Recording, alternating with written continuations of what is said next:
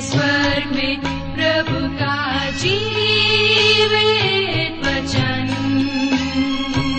सृष्टि निर्माता भी है यही वचन। सत्य वचन कार्यक्रम सुनने वाले श्रोता भाई बहनों को प्रभु यीशु मसीह के मधुर नाम में प्यार भरा नमस्कार। जैसा कि आप जानते हैं कि इस कार्यक्रम में हम पवित्र शास्त्र बाइबल का क्रम अनुसार विस्तृत रूप से अध्ययन किया करते हैं और हमें विश्वास है कि ये अध्ययन आपके जीवन के लिए लाभदायक सिद्ध हो रहा है। तो आज हम पवित्र शास्त्र बाइबल के नए नियम में से पॉलुस प्रेरित द्वारा लिखी गई थिसलूनियों के नाम पहली पत्री का अध्ययन आरंभ करेंगे, जिसका मुख्य विषय है यीशु का पुनरागमन। संत पॉलुस ने ये पत्री एक घनिष्ठ मित्र व आध्यात्मिक सलाहकार के रूप में लिखी है। श्रोताओं, इस पत्री में संत पॉलुस नए विश्वासियों को विश्वास में दृढ़ एवं अटल रहने के लिए प्रोत्साहित करते हैं। तो आइए, आज हम सबसे पहले इसकी रूपरेखा को देखेंगे। अपने वक्ता के साथ आज के इस अध्ययन में हम सम्मिलित हों और अपने जीवन के लिए प्रोत्साहन प्राप्त करें। सुनते हैं कार्यक्रम सत्य वचन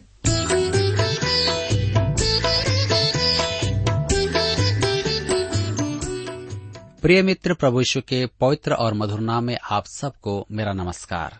मैं कुशल पूर्वक हूँ और आशा करता हूँ कि आप सब भी परमेश्वर की निकटता में रहते हुए कुशल पूर्वक हैं और आज फिर से परमेश्वर के वचन में से सीखने और सुनने के लिए तैयार बैठे हैं।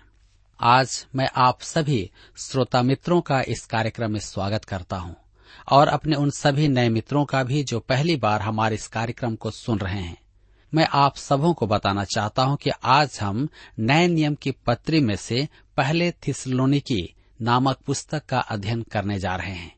हम आज नए नियम से थिसलोनिकी की कलिसिया को लिखे पौलुस के पत्रों का अध्ययन आरंभ करेंगे। लेकिन इससे पहले आइए हम सब प्रार्थना करें और परमेश्वर से आज के अध्ययन के लिए सहायता मांगें।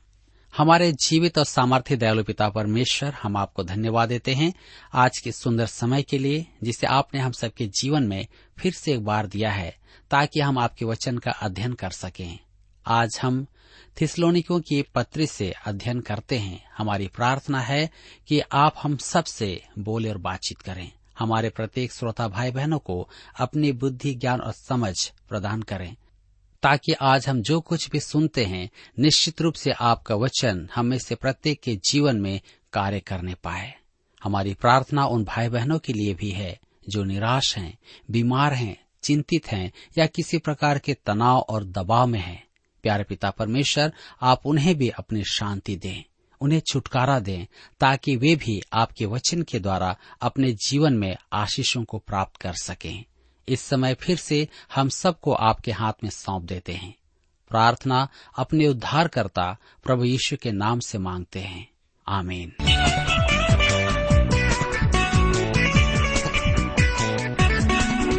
मेरे मित्रों, आइए अब हम आगे बढ़ें और आज एक नए पत्र से अपने अध्ययन को आरंभ करें। नए नियम के क्रम के अनुसार यह अनुपम पत्र पौलुस के पत्रों के अंत में रखा गया है। परंतु सच तो यह है कि यह पत्र पॉलुस द्वारा विभिन्न कलिसियाओं को लिखे गए पत्रों में सबसे पहला पत्र है, जो लगभग बावन या तिरपन ईस्वी सन में लिखा गया था। हम देखेंगे इसके स्थान को। थिसलोनी के एक रोमी उपनगर था। अन्य देशों की तुलना में रोम जीते हुए प्रांतों के साथ एक अलग नीति अपनाता था।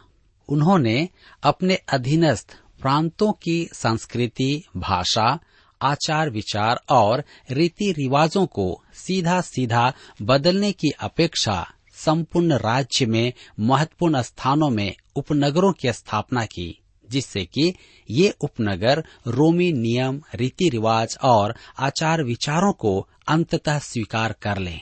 उनके कपड़ों की दुकानों में रोम की आधुनिकतम पोशाकें होती थी। इस प्रकार ये उपनगर एक छोटा रोम ही होते थे। थिसलोनिके भी रोम का एक उपनगर था और रोमी साम्राज्य का एक महत्वपूर्ण नगर था। थिसलोनिके फिलिपी नगर के पश्चिम में 150 किलोमीटर दूर तथा एथेंस से 75 किलोमीटर उत्तर में स्थित था। सिसोरे ने कहा कि थिसलोनिके रोमी साम्राज्य की गोद में है। यह स्थान साम्राज्य के केंद्र में मकीदुनिया का मुख्य नगर था। मेरे मित्रों, इस नगर का प्राचीन नाम थर्मा था, अर्थात गर्म, क्योंकि वहाँ गर्म जल के सोते थे। 326 ईस्वी पूर्व में सिकंदर महान के चार सेनापतियों में से एक कसांडर ने मकी दुनिया जीता और थिसलोनिके को अपना मुख्यालय बनाया और अपनी पत्नी थिसलोनिके की स्मृति में इस नगर का नाम थिसलोनिके रखा। थिसलोनिके सिकंदर महान की आधी सौतेली बहन थी। वह नगर आज भी है और उसका नाम सलोनिका है। पॉलुस की प्रचार यात्रा में स्थापित वहाँ की कलिसिया, एक आदर्श कलिसिया थी। अपनी इस पत्री के पहले अध्याय में पॉलुस इस बात का उल्लेख करता है, जिसे हम पद सात में पाते हैं। लिखा है, यहाँ तक कि मकी दुनिया और अखिया के सब विश्वासियों के लिए तुम आदर्श बने। यह कलिसिया उस संपूर्ण प्रदेश के लिए जिसे हम आज यूनान कहते हैं, उसके लिए मसीह की गवाह थी। दूसरा क्रंथियों की पत्री आठ अध्याय, उसके एक से पाँच पद में पॉलुस इस कलिसिया को कुरिंथ के विश्वासियों के लिए एक उदाहरण कहता है। आपको स्मरण होगा कि दूसरी प्रचार यात्रा आरंभ करने से पूर्व बर्नाबस और पॉलुस अलग हो गए थे। पॉलुस सिलास को साथ लेकर अपनी यात्रा पर निकल पड़ा और आगे चलकर तिमोथियस और डॉक्टर लुका भी उनके साथ हो लिए। उसने गलातिया प्रदेश की कलिसियाओं से भेंट की और आज के तुर्किस्तान, एशिया माइनर के घनी जनसंख्या के प्रदेश में जाने का विचार किया। मेरे विचार में वह वहाँ प्रचार करना चाहता था, परंतु परमेश्वर के आत्मा ने उसे दक्षिण जाने से रोका। परंतु तीसरी प्रचार यात्रा में उसने इफिसूस को अपना केंद्र बनाकर महान प्रचार कार्य किया। दक्षिण में रुकावट के कारण वह उत्तर में बिथुनिया को जाना चाहता था, परंतु परमेश्वर के आत्मा ने उसे वहाँ जाने से भी रोका। अब, क्योंकि वह दक्षिण में नहीं जा सकता था और उत्तर में भी नहीं जा सकता था, अतः वह पश्चिम में त्रोवास को पहुँचा और परमेश्वर के निर्देशों की प्रतीक्षा करने लगा। वहाँ उसे मक्की दुनिया के पुरुष का दर्शन प्राप्त हुआ और वह फिलिपी नगर को चला गया। वहाँ उसे पता चला कि मक्की दुनिया का वह पुरुष एक स्त्री है, जिसका नाम लुदिया है। वह एक बड़ी दुकान चलाती थी। पॉलुस ने उसे और अन्य नगरवासियों को सुसमाचार सुनाया। इस प्रकार वहाँ कलिसिया की स्थापना हुई। इसके बाद पॉलुस थिसलोनिके नगर को गया और प्रेरितों के काम अध्याय सत्रह में व्यक्त है कि वह तीन विश्राम दिवस वहाँ रहा। इसका अर्थ है कि पॉलुस वहाँ पर एक माह से कम समय तक रहा। परंतु इसी बीच वहाँ उसने महान प्रचार कार्य किए। पॉलुस एक प्रभावशाली प्रचारक था। उसने असंख्य लोगों को मुक्ति का मार्ग दिखाया। एक छोटे से समय में उसने वहाँ कलिसिया की स्थापना की। कलिसिया की स्थापना ही नहीं, वरन उसने उन्हें मसीही विश्वास के महान सिद्धांत भी सिखाए। मेरे प्रियो पॉलुस को शीघ्र ही थिसलोनी के नगर छोड़ना पड़ा, क्योंकि वहाँ सुसमाचार का घोर विरोध किया गया। वह वहाँ से भागकर वीरिया नगर को आया। उसके बैरे वहाँ भी पहुँच गए। अतः पॉलुस को वहाँ से भी भागना पड़ा, अर्थात कूच करना पड़ा। परंतु उसने सिलास और तिमोथियस को बिरिया में ही छोड़ दिया और एथेंस को चला गया। एथेंस में कुछ समय प्रचार करने के बाद वह कुरिंथ नगर को चला गया। संभवतः कुरिंथ में सिलास और तिमोथियस पौलुस के पास आए और थिसलोनिके के विश्वासियों का समाचार उसे सुनाया, जिसे हम पहला थिसलोनिकों की पत्री तीन अध्याय के छह पद में पाते हैं। तिमोथियस ने थिसलोनिके के विश्वासियों के सामने उपस्थित कुछ प्रश्न पूछे। इन प्रश्नों के उत्तर में पौलुस ने उन्हें यह प्रथम पत्र लिखा था कि उन्हें कुछ और निर्देश दे और आवश्यक ढाड़स बंधाए। मेरे मित्रों, हम इस पत्र के विषय को देखते हैं। यद्यपि पॉलुस थिसलोनिके में एक माह भी नहीं रहा, उसने उन्हें कलिसिया के संबंध में महान सिद्धांतों की शिक्षा दी। और प्रभु यीशु के द्वितीय आगमन की अंतर्दृष्टि भी प्रदान की। यह बड़ी रोचक बात है कि पॉलुस ने यह नहीं सोचा कि उसकी शिक्षाएँ उन नए विश्वासियों के सिर पर से जाएगी या नहीं। आज भी तो ऐसी कलिसियाएँ हैं जो एक सौ वर्ष से अधिक पुरानी हैं, परंतु उनके सदस्यों में कलिसिया को उठा ले जाने के लिए प्रभु यीशु के आगमन और पृथ्वी पर अपना राज्य स्थापित करने के लिए उसके आने की समझ स्पष्ट नहीं है। वे केवल नाम मात्र के लिए ही जानते हैं कि वह फिर आएगा। थिसलोनिकियों की कलिसिया एक महीने पुरानी भी नहीं हुई थी कि पौलुस उन्हें ऐसी महान शिक्षाएँ दे रहा था। स्पष्ट है कि पौलुस ने प्रभु यीशु के पुनः आगमन पर बल देकर विश्वासियों को शिक्षा दी और उन्हें यह भी बताया कि प्रभु यीशु का फिर से आना निश्चित है। जब पौलुस वहाँ से चला गया तो कुछ विश्वासी जिन्होंने प्रभु यीशु को ग्रहण किया था, उनकी मृत्यु हो गई। अब उन विश्वासियों के मन में एक प्रश्न था कि जब प्रभु यीशु फिर से आएगा, तब क्या होगा? अर्थात इन मृतकों का क्या होगा? मृतक विश्वासी भी कलिसिया में उठाए जाने में सम्मिलित होंगे या नहीं? इस प्रश्न के उत्तर में पॉलुस मसीह के पुनः आगमन के संबंध में थिसलोनिकी के विश्वासियों को ढाड़स बंधाता है और यही इस पत्री का विषय है। पॉलुस द्वारा प्रभु यीशु का यह आगमन प्रभु यीशु के उस आगमन से भिन्न है, क्योंकि उस समय जब वह इस पृथ्वी पर अपना राज्य स्थापित करने पर आएगा, तब वह महिमा में होगा और विनाश ढाएगा। प्रकाशित वाक्य की पुस्तक उन्नीस अध्याय उसके 11 से 16 पद के अनुसार वह अधर्म का नाश करेगा। इस पत्री को लिखने का उद्देश्य भी हम देखते हैं। इस पत्री के उद्देश्य तीन हैं। पहला युवा विश्वासियों को सुसमाचार के प्राथमिक सत्य में स्थिर करना। दूसरा, उन्हें पवित्र जीवन में चलते रहने का स्वभाव प्रदान करना। तीसरा है, उन्हें प्रभु यीशु के पुनः आगमन के संबंध में ढाड़स बंधाना। पौलुस का यह संदेश अन्य जाति विश्वास से सर्वथा विपरीत था। थिस्लोनिके में एक अन्य जाति शिला लेख पाया गया है, जिसमें लिखा है, मृत्यु के बाद जीवन नहीं है, कब्र के बाद पुनर्मिलन नहीं होगा। मेरे मित्रों, हम पहला और दूसरा थिस्लोनिकियों में तुलना को देखते हैं। पहला थिस्लोनिकियों में प्रभु यीशु द्वारा कलिसिया के उठाए जाने पर विशेष ध्यान दिया गया है।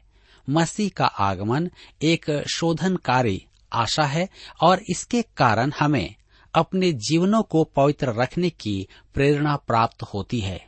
आज अनेक जन भविष्यवाणी पर विवाद करना चाहते हैं और इस विषय पर जिज्ञासा उत्पन्न होती है। पहला योना की पत्री तीन अध्याय, उसके तीन पद में लिखा है, जो कोई यह आशा रखता है, वह अपने आप को वैसा ही पवित्र करता है जैसा वह पवित्र है। इस आशा का प्रभाव हमें पवित्रता में ले चलता है।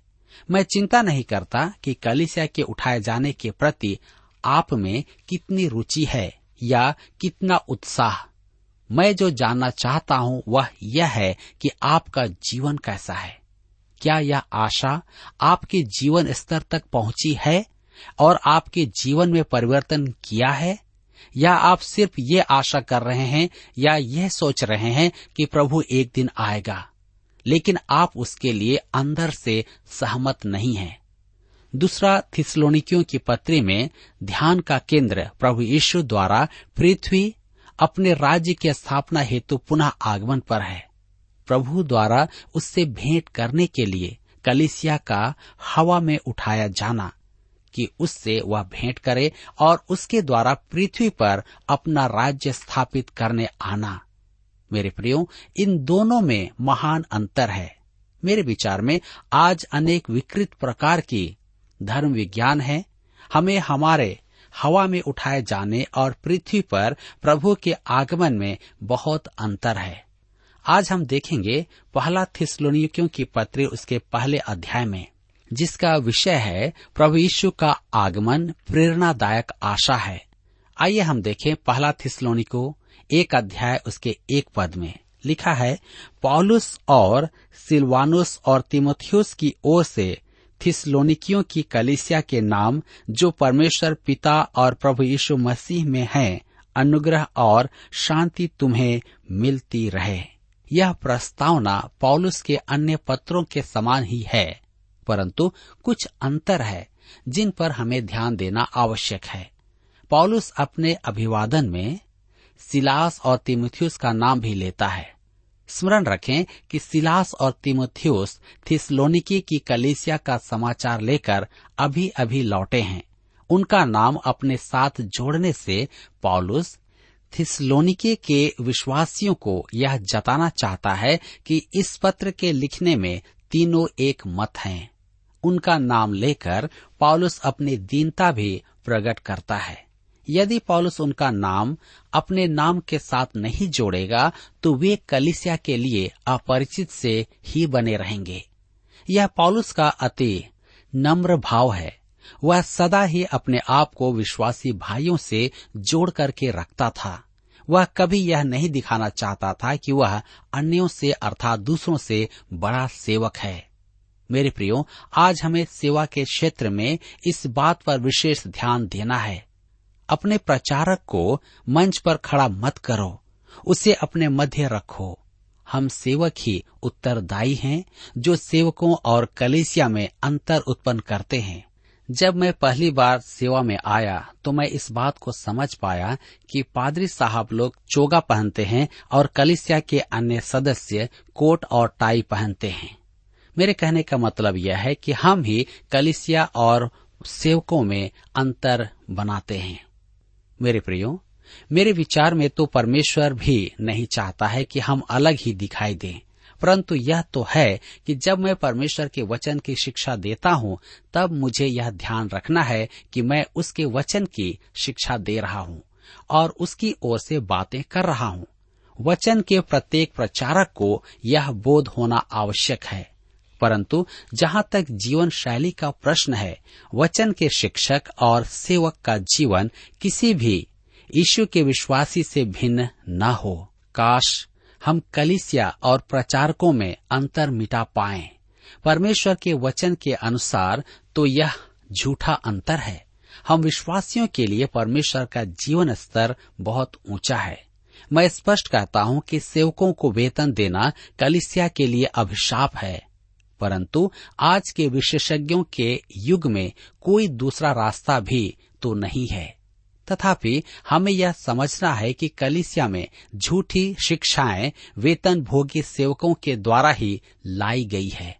कलिसिया की दो परिस्थितियाँ अति संकटपूर्ण हैं। पहली, अपने आप को बड़ा बनाने वाला सेवक। दूसरी, बाइबल का विद्वान बताने वाला कलिसिया का सदस्य, जिसने बाइबल तो पढ़ी नहीं है परंतु विकृत शिक्षा अवश्य ग्रहण की है। मेरे लिए सबसे महान अनुशासन यह रहा है कि मैं परमेश्वर की वचन की समग्र शिक्षा को दूँ। जो परमेश्वर के वचन की शिक्षा देते हैं, उनसे परमेश्वर आशा रखता है कि वे वचन की सही शिक्षा दें।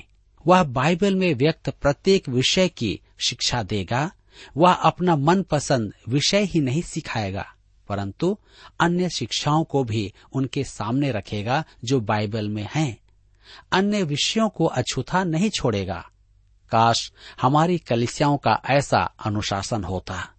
मेरी मनोकामना है कि प्रत्येक कलिसिया संपूर्ण बाइबल का ज्ञान ग्रहण करे।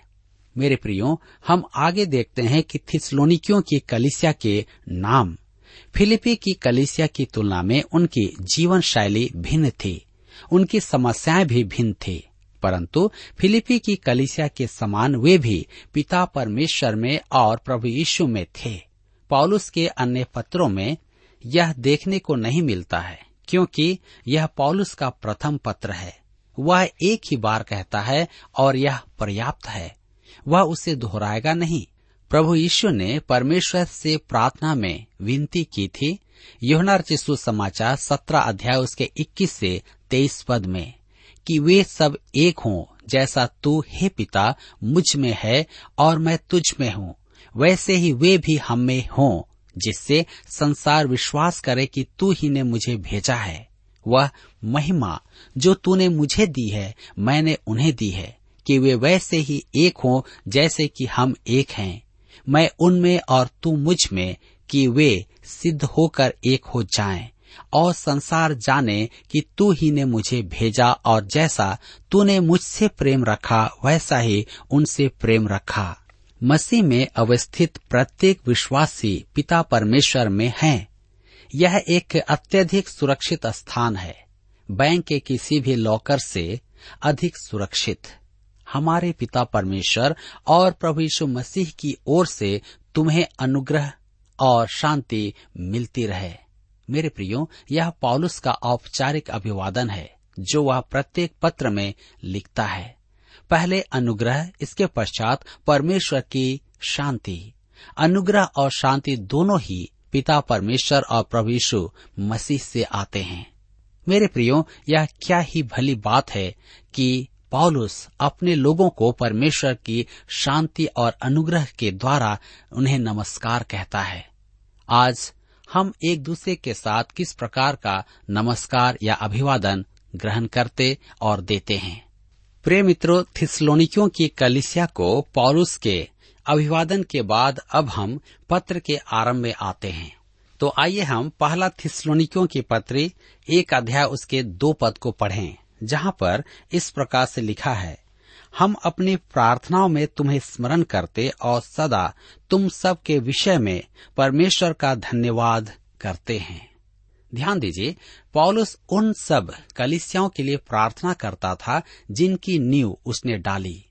पौलुस की प्रार्थना सूची बहुत बड़ी थी। आपके लिए यह एक अति रोचक अध्याय या विषय होगा कि आप उसकी सूची के नामों की खोज करें। आप आश्चर्यचकित हो जाएँगे कि पौलुस कितनी कलिसियाओं, कितने मनुष्यों और कितने समूहों के लिए प्रार्थना किया करता था।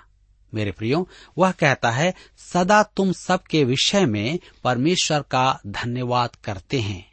पौलुस इस कलिसिया के लिए परमेश्वर का धन्यवाद करता था, जिसके अनेक कारण हैं, और सबसे महत्वपूर्ण कारण है कि वे एक आदर्श कलिसिया थे। अगला पद बाइबल का एक असाधारण पद है और वह पौलुस का एक विशिष्ट प्रकार है, जिसे हम उसके पत्रों में देखते हैं। वह तीन के अंक पर विशेष बल देता है, लेकिन इसे हम अगले अध्ययन में देखेंगे। मेरे प्रियो, मैं आपको बताना चाहता हूँ कि पौलुस अपनी कलिसिया जहाँ जहाँ भी उसने स्थापित की, प्रत्येक व्यक्ति और प्रत्येक कलिसिया के लिए उसने प्रार्थनाएँ की। आज दुखद बात तो यही है कि हम अपनी कलिसिया के अंदर अपने लोगों के लिए भी प्रार्थना नहीं करते हैं, परंतु पॉलुस अपने लोगों के लिए प्रार्थना करता था।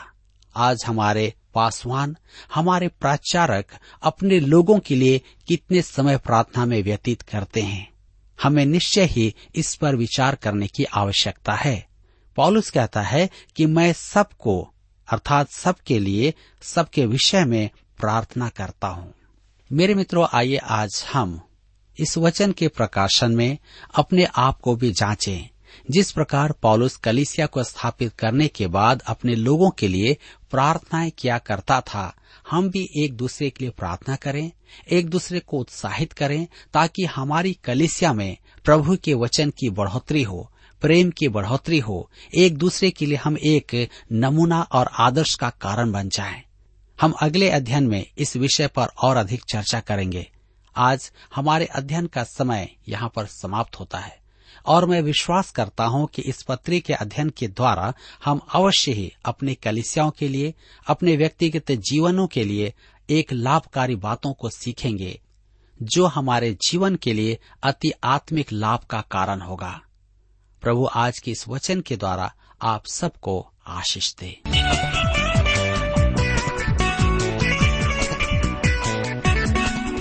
प्रिय श्रोताओ, अभी आप सुन रहे थे बाइबल अध्ययन कार्यक्रम सत्य वचन हम आशा करते हैं कि आज के इस कार्यक्रम से आपको आत्मिक लाभ मिला होगा। यदि आप परमेश्वर के बारे में और अधिक जानना चाहते हैं तो हमारे पास नया नियम एवं पवित्र शास्त्र बाइबल उपलब्ध है। इन्हें प्राप्त करने के लिए आप हमें इस पते पर लिख सकते हैं। कार्यक्रम सत्य वचन T W R post box number चार तीन एक शून्य, नई दिल्ली एक एक शून्य शून्य एक नौ। पता एक बार फिर सुन लीजिए। कार्यक्रम सत्यवचन T W R post box number four three one zero, new Delhi one one zero zero one nine. और हाँ श्रोताओ, याद रखें कि पत्र लिखते समय आपका नाम और पता साफ़ साफ़ लिखा होना चाहिए। इसके अलावा, आप हमसे टेलीफोन के माध्यम से भी बातचीत कर सकते हैं, जिसमें हमारे काउंसलर या सलाहकार आपको सलाह देंगे। तो नोट कीजिए हमारा मोबाइल नंबर नौ नौ पाँच आठ आठ दो शून्य चार एक चार। याद रखें, double nine five eight eight two zero four one four. और हमारा दूसरा नंबर है zero nine six five one four double three three nine seven. याद रहे, शून्य नौ छ पाँच एक चार तीन तीन तीन नौ सात। इसके अलावा आप हमसे ईमेल के द्वारा भी संपर्क कर सकते हैं। हमारा ईमेल आईडी है Hindi T T B at T W R dot I N Hindi T T B at T W R dot I N श्रोताओं, इस कार्यक्रम को आप हमारे website radio at at two dot com पर भी सुन सकते हैं। इस website radio at at two dot com के बारे में अपने मित्रों को भी सूचित कर दें। और अब इसी के साथ हमारे कार्यक्रम का समय यहीं पर समाप्त होता है। अगले कार्यक्रम में आपसे फिर मुलाकात होगी। तब तक के लिए हमें आज्ञा दीजिए। नमस्कार।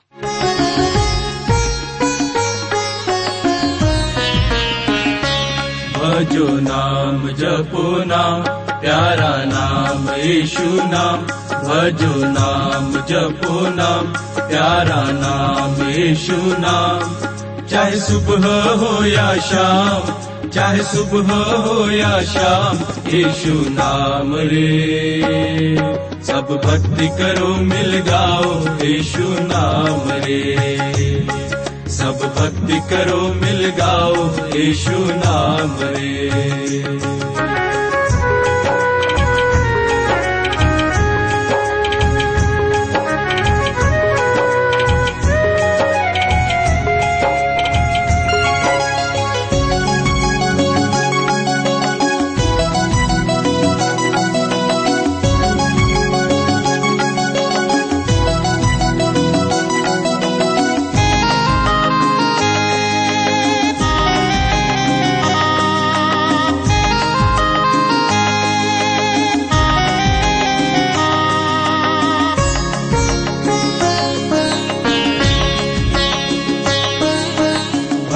बिना भक्ति अधूरी कृष्ण शरण तुझे आना है। छोड़ दे अपनी शक्ति, बल कृष्ण में मोह लगाना है। भक्त बिना भक्ति अधूरी कृष्ण शरण तुझे आना है। छोड़ दे अपनी शक्ति, बल कृष्ण में मोह लगाना है। जीवन अर्पण कर दो प्रभु में। प्रभु की आशीष पाना है। जय जयकार करो मिल सारे। धन्य मनाना है। भजो नाम, जपो नाम, प्यारा नाम, यीशु नाम। चाहे सुबह हो या शाम चाहे सुबह हो या शाम, यीशु नाम रे। सब भक्ति करो, मिल गाओ, यीशु नाम रे। सब भक्ति करो, मिल गाओ, यीशु नाम रे।